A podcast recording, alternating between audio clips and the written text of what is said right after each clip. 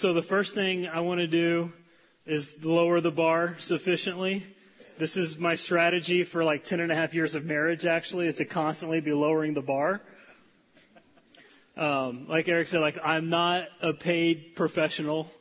Don't have like a big long resume. I do what a lot of you do and sell stuff here in Bentonville. Rachel and I, super like average family, not like the church ministry families, right? So like we don't teach marriage conferences. We like go to them because, you know, we need help.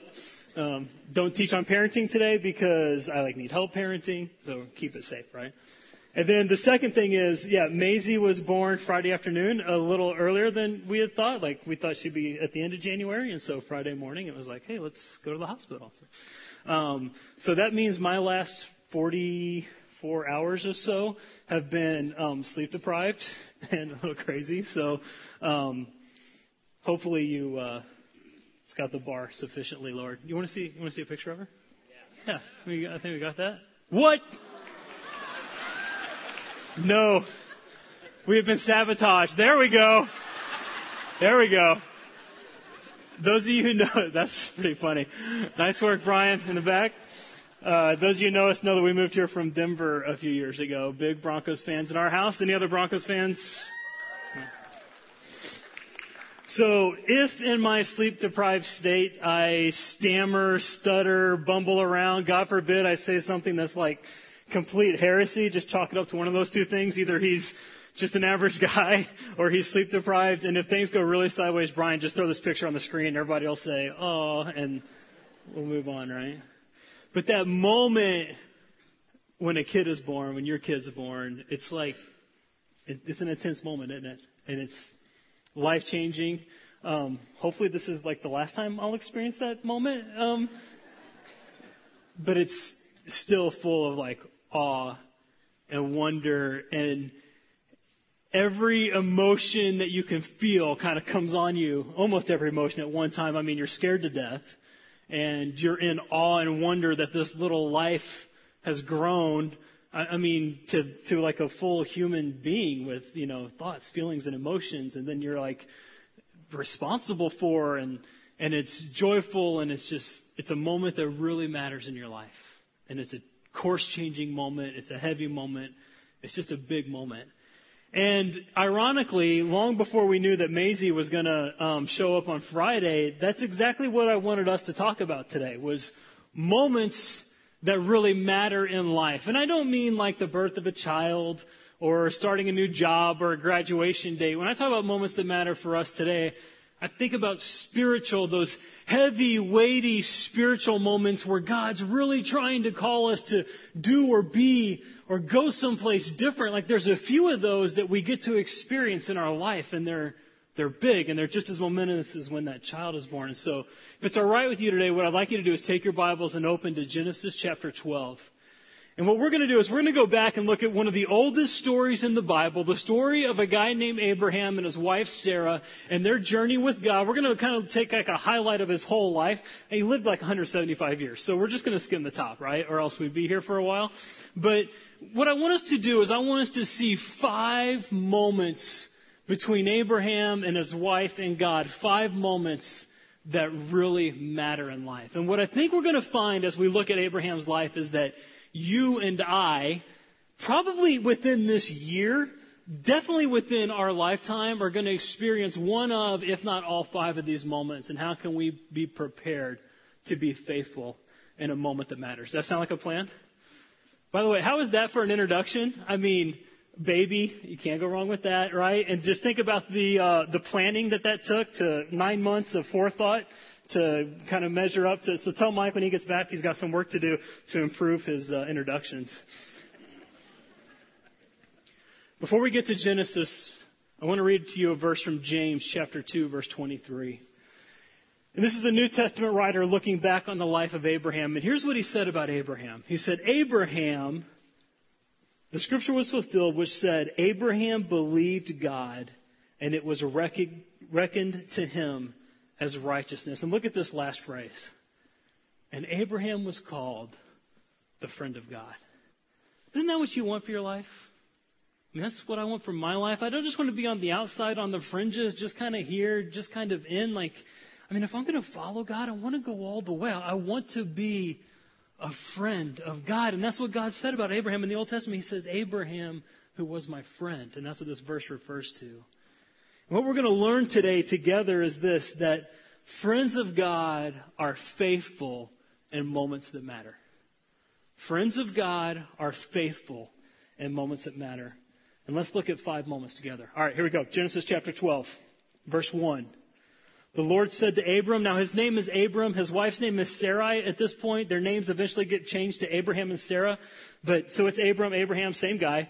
Abram, go forth from your country and from your relatives and from your father's house to the land that I will show you. And I will make you a great nation, and I will bless you and make your name great so that you will be a blessing. And I'll bless those who bless you, and those who curse you I will curse. And in you all the families of the earth will be blessed. This is actually the beginning of like God's redemptive plan to bring Jesus to the world for our salvation. This is where it starts with this calling of Abram and his wife to follow him. And that's the first moment that matters for us. The first moment that I want us to talk about today, the first moment that matters is when we are called to follow God. And from the very beginning of time, thousands of years ago with Abram, all the way to Jesus with his disciples and to us today, this is what God does. He calls people to step out, to move, to follow him. And you know this verse that Jesus in the book of Mark, chapter 1, when Jesus is following his disciples, what does he say to them? He says, come what? Follow me. That's what he wants us to do. He wants you and I to follow him. But notice what Abraham had to do in order to follow God. And this is where it gets hard, because when I look at my life and I think about the moments where God's followed me and some are called me to follow, and some of those moments I've been faithful in, and some of those moments I know I wasn't faithful in, I go back to, you know, the difficulty is when we're called to follow, we always have to leave some things behind. And that's what God called Abraham to do. And that's the challenge, because, I mean, if it was just all promises, like, come follow me, we're going to do this, and I want you to do that, and it's going to be this beautiful blessing. I mean, that's where God gets to with Abraham. But not before he says in verse 2, or verse 1, to go forth from your country, leave your relatives, leave your father's house. The challenge for us is always, maybe not so much in the following, because I think most of us want to go where God wants to take us. The challenge is the things we have to leave behind in order to get there. That's the hard part, isn't it? And we become like this guy in the New Testament who came to Jesus. It's in the Gospel of Luke. We don't have time to read it, but this guy comes to Jesus and says, hey, how do I have eternal life? And Jesus says, well, you just obey all the laws of the Old Testament, which like no one can do. But the guy said, well, I've done that. And so then Jesus says to this guy who actually had a lot of material possessions, said, okay, sell everything you have and give it to the poor and come follow me. And he didn't do it. He walked away sad because he didn't want to leave some things behind. So how do we prepare ourselves for that moment when God calls us to follow him and when that following involves some leaving behind? We do it this way. We put our yes on the table. And I brought this. But this is backwards, so this is like an exercise for the sleep-deprived right here. I can see. Is all those letters facing the right way? There we go. You try it with like 3 hours of sleep. Here's the question for us. Before God makes an ask or a request, before he leads, before he calls, when you wake up in the morning, is your yes to him already been placed on the table? Hey, dads who are trying to lead your family, I mean, is your yes on the table with your career and with your job and with your leadership? Are you already committed to following? And moms who are pulled like 1,000 different directions, like, is your yes already on the table? And like high school and college students who are just getting ready to kind of launch out into life, like I can't encourage you any more to do anything more than before you walk out that door for the last time and begin your own life to say, my yes, it was already on the table. God, wherever you call, I'm going to follow. It's the first moment that matters. It's when we're called to follow God. There's a second moment we learn from Abraham, and this one's kind of a challenge. Look in Genesis chapter 12, verse 10. There was a famine in the land, and so Abraham went down to Egypt to sojourn there, for the famine was severe in the land. The second moment I want us to talk about today is when we're called to difficulty. When we're called to difficulty. Because here's what happened with Abraham. God makes Abraham a promise. I'm going to bless you. I'm going to make your name great. Whoever blesses you, I'm going to bless them too. And people who curse you, I'm going to curse them. You have my protection. And so Abraham packs up all the sheep and the family, and they start this long journey, and they travel to where God tells them to go. And when they get there, it's a famine. How many of you relocated your family before? This is where you participate. Go ahead. How many of you relocated your family to Northwest Arkansas? All right, so did we. So we moved here from Denver, and when Rachel and I first felt God kind of calling us here, my mom was living here at the time, and so we came to visit, and we flew into the Northwest Arkansas Regional Airport. This is back when it was just still the barn kind of thing, you know what I mean? And we land at 10 o'clock at night, and my mom lived kind of in Rogers, so we took that back road to Cave Springs with that 267 or whatever, and it was the darkest dark I'd ever seen in my life. And we get on the road, and there's a turkey truck, and it's feathers. And you're we want to move here? And that's, I think that's turn that up to 11. And that's what Abraham and Sarah are dealing with here. They get to where God told them to go, and it's not full of promises and blessings right away. It's actually full of difficulty and pain, and there's a famine. And the problem for us is, if we just listen to the TV preacher guys who sell a lot of books, they kind of make you believe in something closer to karma. If you do what God tells you to do, then boom, windows open up from heaven, stuff comes pouring into your life, and it's just always amazing and full and perfect, and it's good. But the reality of it is that God is not afraid to call us out into the deep, to the ocean, to the waves. And He's not afraid to take you right into the jaws of difficulty. As a matter of fact, not only did He do it to Abraham, He did it to Jesus. And there's this verse in Matthew chapter 4, verse 1, where it says this: the Spirit, God's own Spirit, led Jesus out into the wilderness so that He could be tempted by the devil. I want to illustrate this point by telling you a story, and it'll take a minute. Okay, I'm just going to tell you right now because we're going to tell you another life story from somebody else, but it's worth it. Can you throw up that picture of Adoniram Judson? Yeah, so this guy's name is Adoniram Judson, and 1788, 1850. He's actually known as the first missionary ever from the United States. How many of you have heard of this guy before? Anybody heard of this guy? Okay. You're going to get a lesson real quick on him today because he's amazing. He was a brilliant guy. When he was 3 years old, his dad was away on business, and his mom taught him to read in a week. How you doing, parents? Thanks.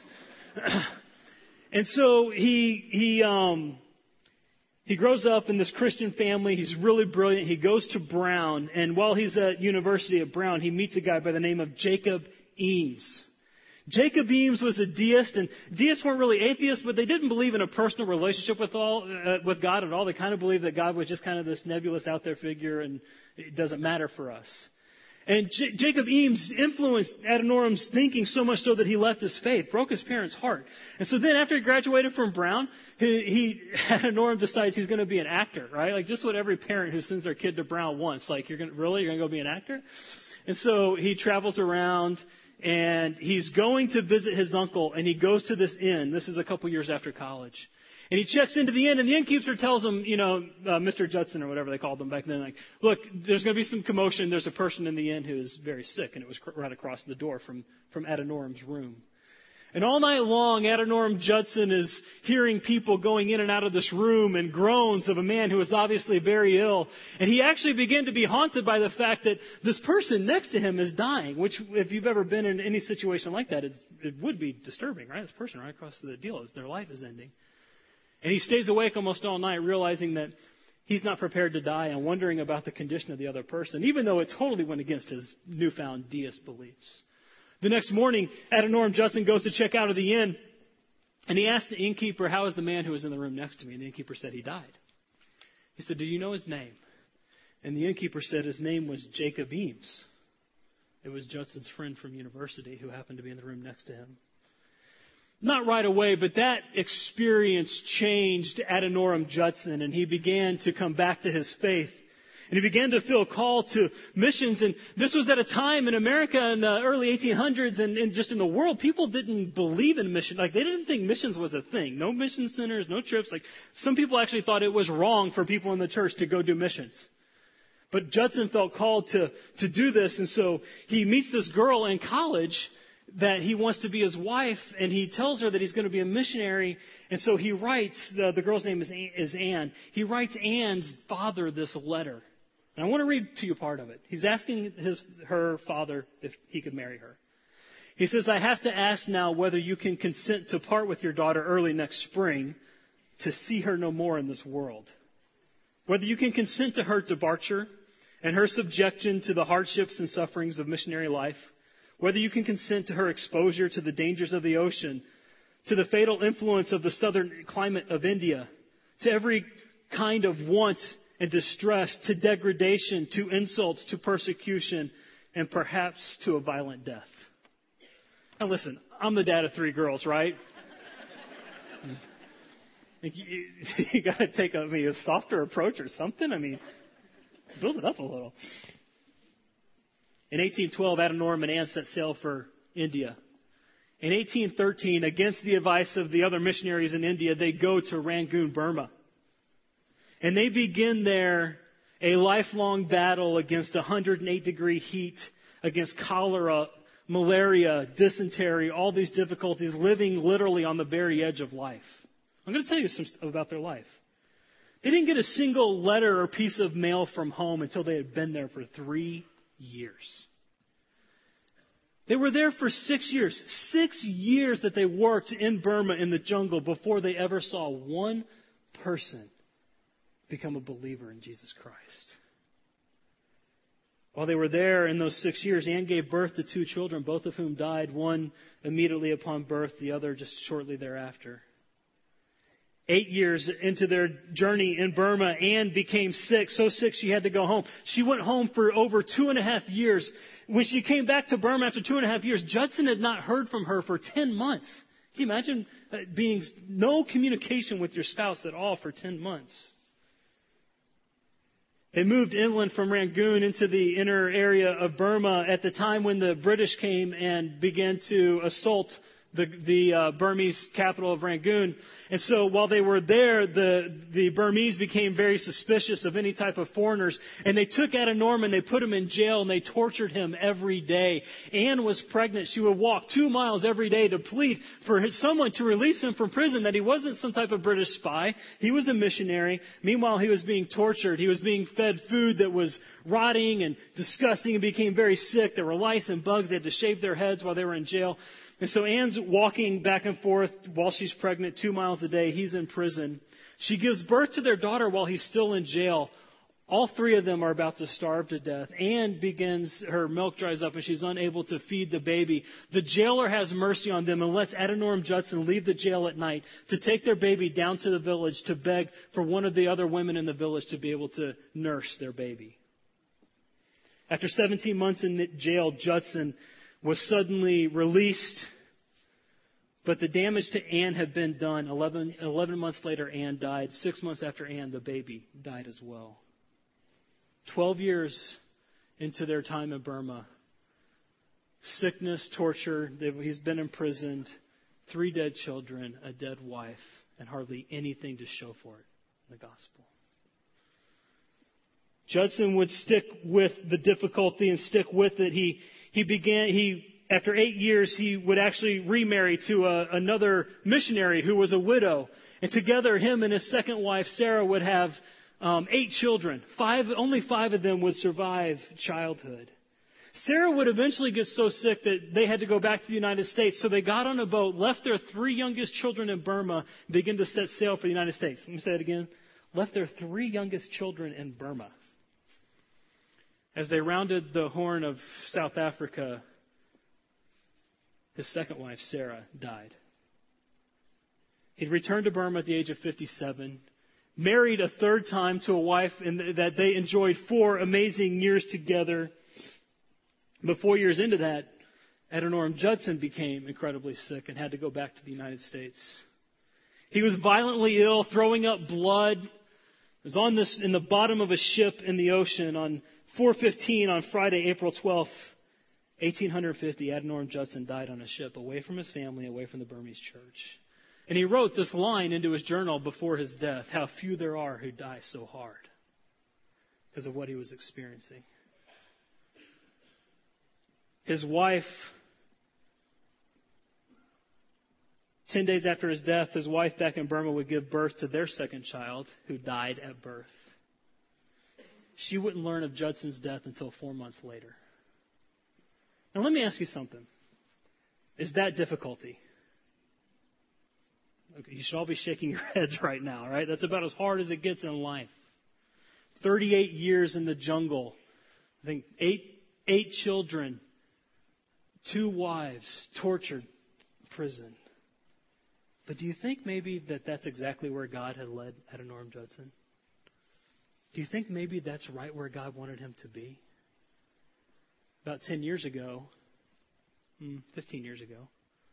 traveled to Thailand and crossed the border into Burma.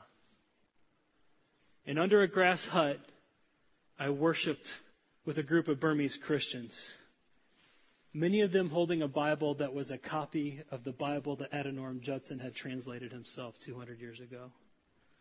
Today in Burma, there's 3,700 churches that can trace their history directly back to Adoniram Judson. There's probably about 700,000 believers there. And the point is this. Set aside our American view for a minute. We know, don't we, that God absolutely will call us into difficulty and pain. And we know that that's right sometimes where he wants us to be. And as a matter of fact, from the very cross itself, all through history of Christianity, the greatest works of God are almost always done in the middle of difficulty. So how do we prepare ourselves for that moment that matters, a moment of difficulty? We do it by this. We understand God's character when we're in the light so that we can still believe it when it gets dark. I mean, you have to understand and believe the character of God, who will lovingly choose to expose you to difficulty at certain moments in life. But you need to understand that and believe that before you find yourself at that moment. And it's this crazy thing about difficulty, because we all run away from it. Obviously, nobody wants to go into that. But, I think we all know that success and prosperity has ruined far more people than difficulty and challenge ever has. So we need to understand God's character, that he willingly, lovingly will call us out into the deep waters, out into the ocean when the waves are rising. And we believe that in the light so that when we're there in the dark, we can still be faithful in that moment that matters. Okay, first moment that matters, when we're called to follow God. The second moment that matters is when we're called to difficulty. And some of you might find yourselves there today. I just want to tell you, be faithful in that moment, because friends of God are faithful in moments that matter. The third thing is this: when we're called to trust. The third moment that matters is when we are called to trust. This story, we're going to read one instance of this story. What I'm about to read to you actually happens to Abram and Sarai 2 times, and you're not going to believe it when you really think it through. All right, Genesis chapter 12, verse 10. There's a famine in the land, the difficulty. Abraham went down to Egypt to sojourn there, for the famine was severe in the land. And it came about that when he came near Egypt, and he said to Sarai his wife, "See now, I know that you are a beautiful woman, and when the Egyptians see you, they will say, 'This is his wife,' and they will kill me, and they will let you live. Please say that you are my sister, so that it may go well with me because of you, and I may live on account of you." At this point, here's what's happening. Abraham knows that his wife, Sarah, even though she's 65, is still very attractive. And that at some point, if they were to find out that they were married, they would probably kill Abraham and take Sarah into Pharaoh's house is how the Bible uses it. You know what why I'm doing quotes and what I mean by that, right? She's not just there as a guest. And so Abram hatches this plan that they're going to lie about who she is so that his life would be spared. Verse 14, it came about that when Abram came to Egypt, the Egyptians did see that the woman was very beautiful, and Pharaoh's officials saw her and praised her to Pharaoh, and the woman was taken into Pharaoh's house. And he treated Abram well for her sake, and he gave him sheep and oxen, a donkey, and male and female servants, and female donkeys and camels. But the Lord struck Pharaoh and his house with great plagues because of Sarai, Abram's wife. And the Pharaoh called Abram and said, "Why have you done this to me? Why didn't you tell me she is your wife? Why did you say she's my sister, so that I took her for my wife? Now then, here's your wife. Take her and go." And he commanded his men concerning with them, and they escorted them away, his wife and all they belonged to him. So you think the discussion after the whole famine situation was awkward? Like, imagine this reuniting. Hey, Abraham, nice plan. And it happens to them twice. Did I mention that? They do this again. And they're in this position where they're in Egypt, and they're actually in a spot where what they needed to do was to just trust that the God who promised was going to provide for them. That's what they needed to do. But they couldn't. They didn't. And I mean, listen, we've all been in positions, hopefully not like this colossally bad, where we've known we should have trusted God. But we begin to scheme or work or manipulate people or situations to try to make things work out when God's saying, "Will you just trust me?" And the ways that we need to trust him, I mean, think about all the areas of life that we need to trust him with our finances and with our kids and with our parenting and with our careers. And he wants us to really trust him, not just to take the situation into our own hands. You know, the thing about trust is a totally learned behavior. We have to learn to trust. And that's why I say when it's time for us, how do we prepare for a moment where we're called to really trust? Here's how we prepare for that moment. We trust God in little things today so that we're ready to trust him in bigger things tomorrow. Because it's a learned behavior. Trust him in little things today so that we're ready to trust him with big things tomorrow. I want to ask you, what are you really trusting God in today?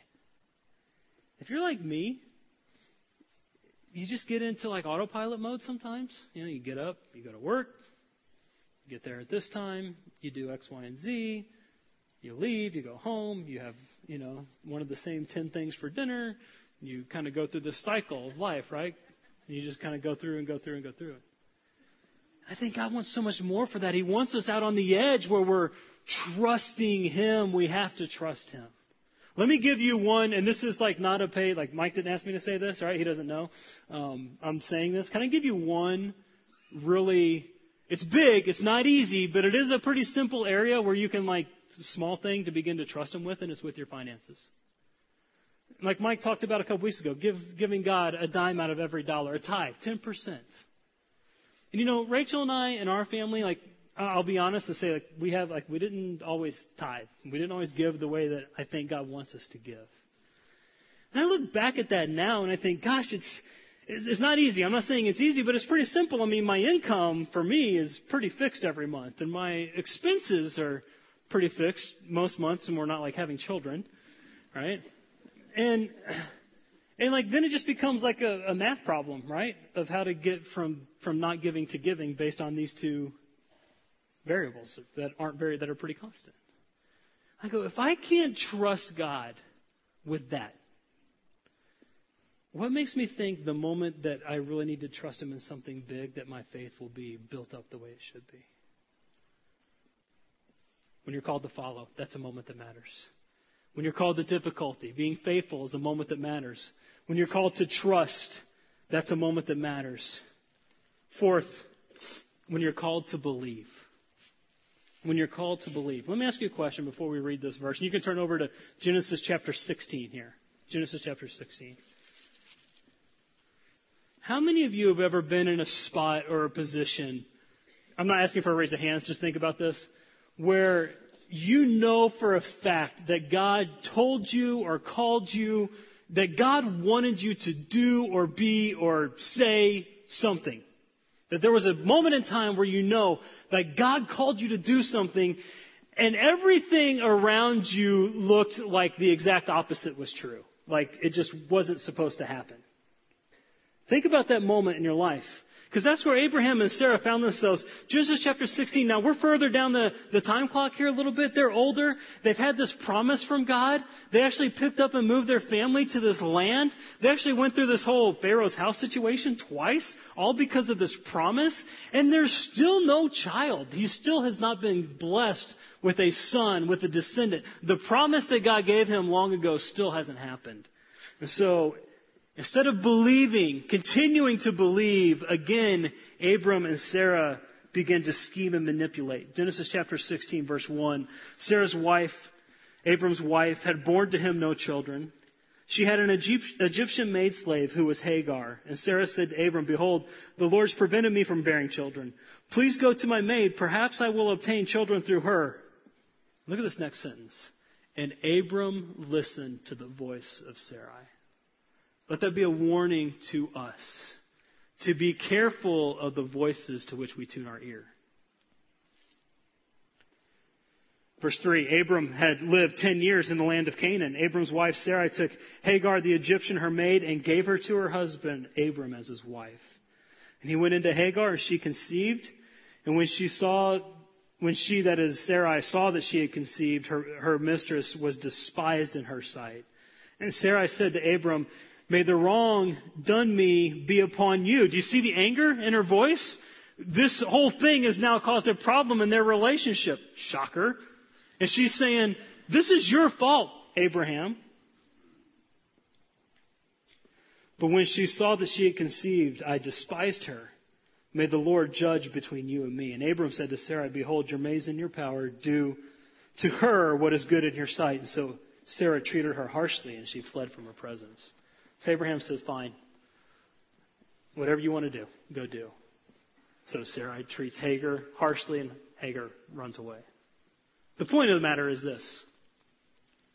They were in a spot where what they needed to do, what they were called to do in this moment that matters, was to continue to believe what God had told them.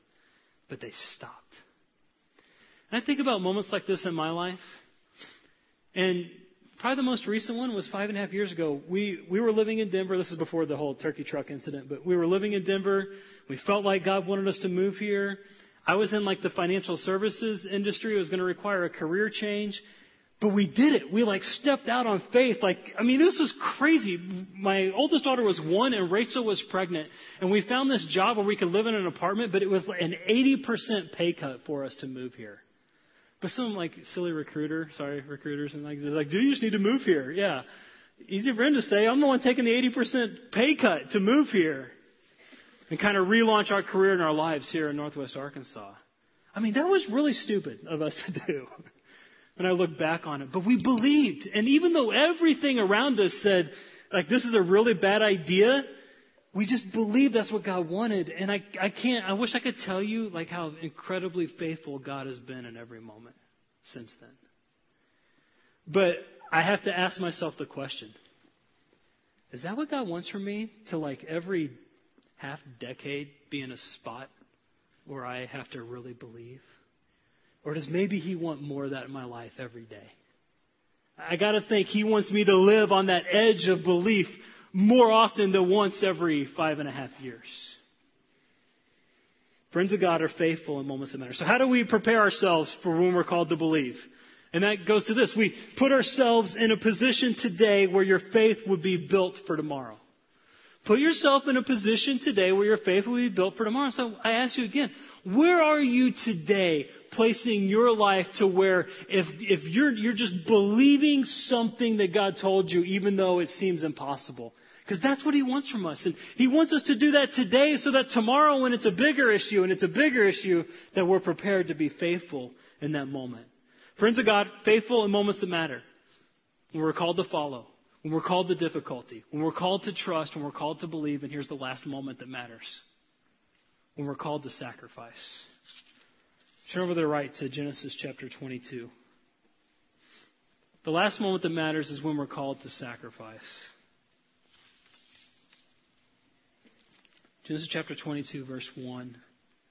It came about that after these things, God tested Abraham and said, Abraham, and he said, here I am. And he said, take your son. And God's like pouring it on. Take your son, your only son, whom you love, and go to the land of Moriah and offer him there as a burnt offering on one of the mountains. Sacrifice him to me. So Abraham rose early in the morning and saddled his donkey and took two of his young men with him and Isaac his son. And he split wood for the offering.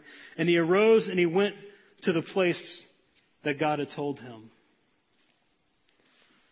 Abraham, after all this journey of faith, of a couple of spectacular crashes and burns and a couple of amazing moments of faithfulness, God calls him to the greatest test ever and says, I want you to actually sacrifice your son.